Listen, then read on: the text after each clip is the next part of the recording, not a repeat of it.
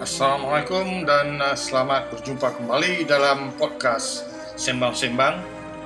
Pada hari ini kita akan memberi sedikit perspektif dalam aspek rukun negara. Rukun negara adalah ideologi kebangsaan negara Malaysia. Ianya telah dibentuk pada 31 hari bulan Ogos 1970 oleh Majlis Gerakan Negara diwujudkan rukun negara ini dalam perspektif uh, selepas berlakunya tragedi 13 Mei 1969 yang telah menghancurkan perpaduan dan ketenteraman negara. Malaysia adalah sebuah negara demokrasi berparlimen yang berteraskan dalam aspek kedaulatan undang-undang serta keluhuran perlembagaan. Justru dalam aspek uh, rukun negara, Malaysia sebagai sebuah negara yang merdeka mendukung cita-cita hendak mencapai perpaduan yang lebih erat dalam kalangan seluruh masyarakat memelihara cara hidup demokrasi ataupun demokratik dan berusaha untuk mencipta satu masyarakat yang adil di mana kemakmuran negara akan dapat dinikmati secara adil dan saksama. Menjamin satu cara liberal terhadap tradisi-tradisi kebudayaan yang kaya dengan pelbagai bak corak. Membina satu masyarakat progresif yang akan menggunakan sains dan teknologi moden. Tuan-tuan kalau kita lihat dalam aspek ini, uh, impian sebuah negara demokrasi seperti Malaysia yang dinyatakan sebelum ini adalah satu perkara yang amat disanjung, dijunjung dalam aspek menjaga keharmonian bangsa, mewujudkan satu masyarakat yang dinikmati secara adil dan sama kemakmuran negara. Dan dalam aspek ini kalau kita lihat kebelakangan ini perkara-perkara ataupun impian sebuah negara demokrasi ini uh, seolah-olah hampir tipis. Dan kalau kita kaji balik dalam aspek rukun negara dinyatakan maka kami rakyat Malaysia berikrar dan menumpukan seluruh tenaga dan usaha kami untuk mencapai cita-cita tersebut jadi setiap rakyat Malaysia tidak kira kedudukan, tidak kira bangsa, tidak kira agama, mestilah mempunyai satu komitmen menjiwai rukun negara yang mana setiap rakyat akan menumpukan tenaga dan berusaha untuk mencapai cita-cita sebuah negara yang dikasihi.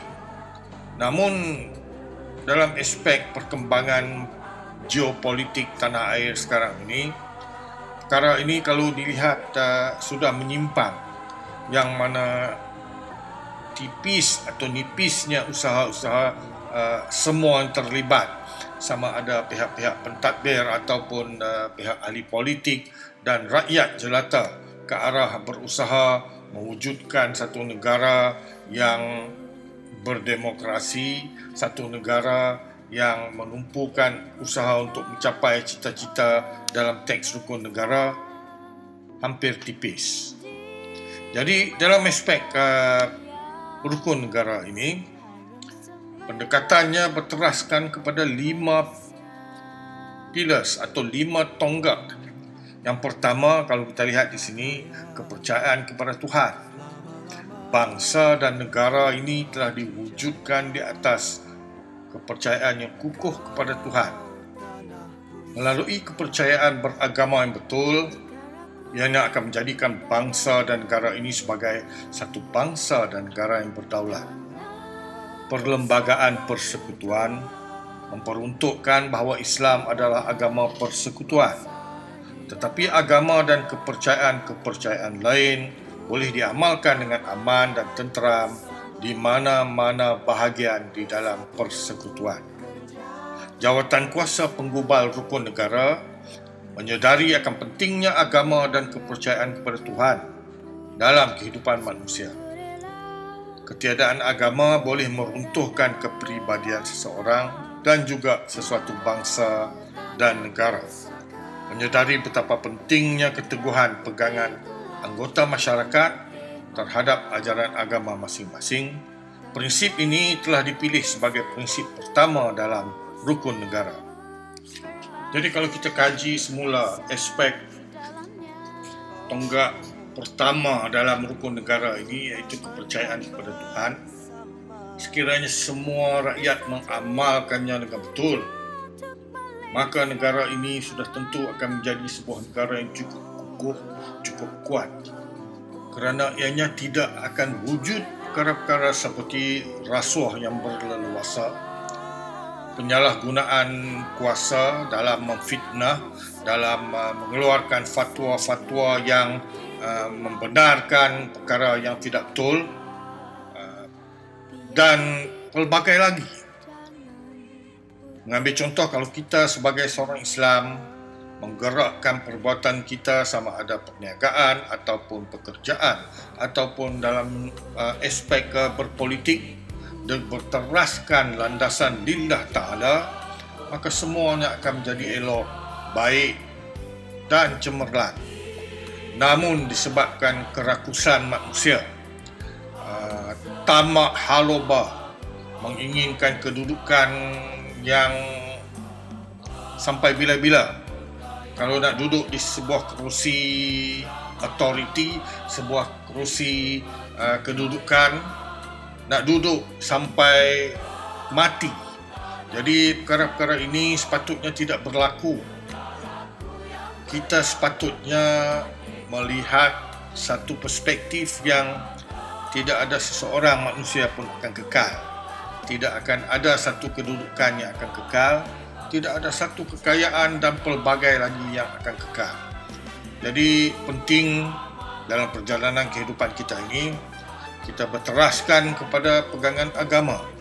Kepercayaan kepada Tuhan ini ataupun pegangan agama adalah ibaratkan sebagai the northern true compass ataupun dalam bahasa lain dikatakan true north uh, diibaratkan sebagai the lighthouse rumah api yang memberi panduan yang memberi bimbingan kepada kapal-kapal yang berlayar di tengah lautan malam samalah kita insan yang tidak sempurna pegangan kepada agama kepercayaan kepada Tuhan sepatutnya menjadi kompas dalam kehidupan kita, dalam apa jua yang kita lakukan setiap hari.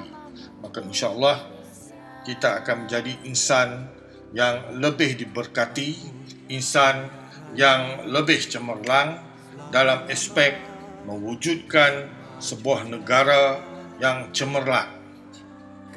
Jadi fikir-fikirkanlah tuan-tuan dan puan-puan sekalian. Ini aspek tonggak pertama kepercayaan kepada Tuhan. InsyaAllah jika diberi ruang dan masa kita akan sambung semula sembang-sembang kita ini dalam sesi seterusnya tonggak kedua dalam rukun negara iaitu kesetiaan kepada raja dan negara. Sekian, terima kasih. Jumpa lagi.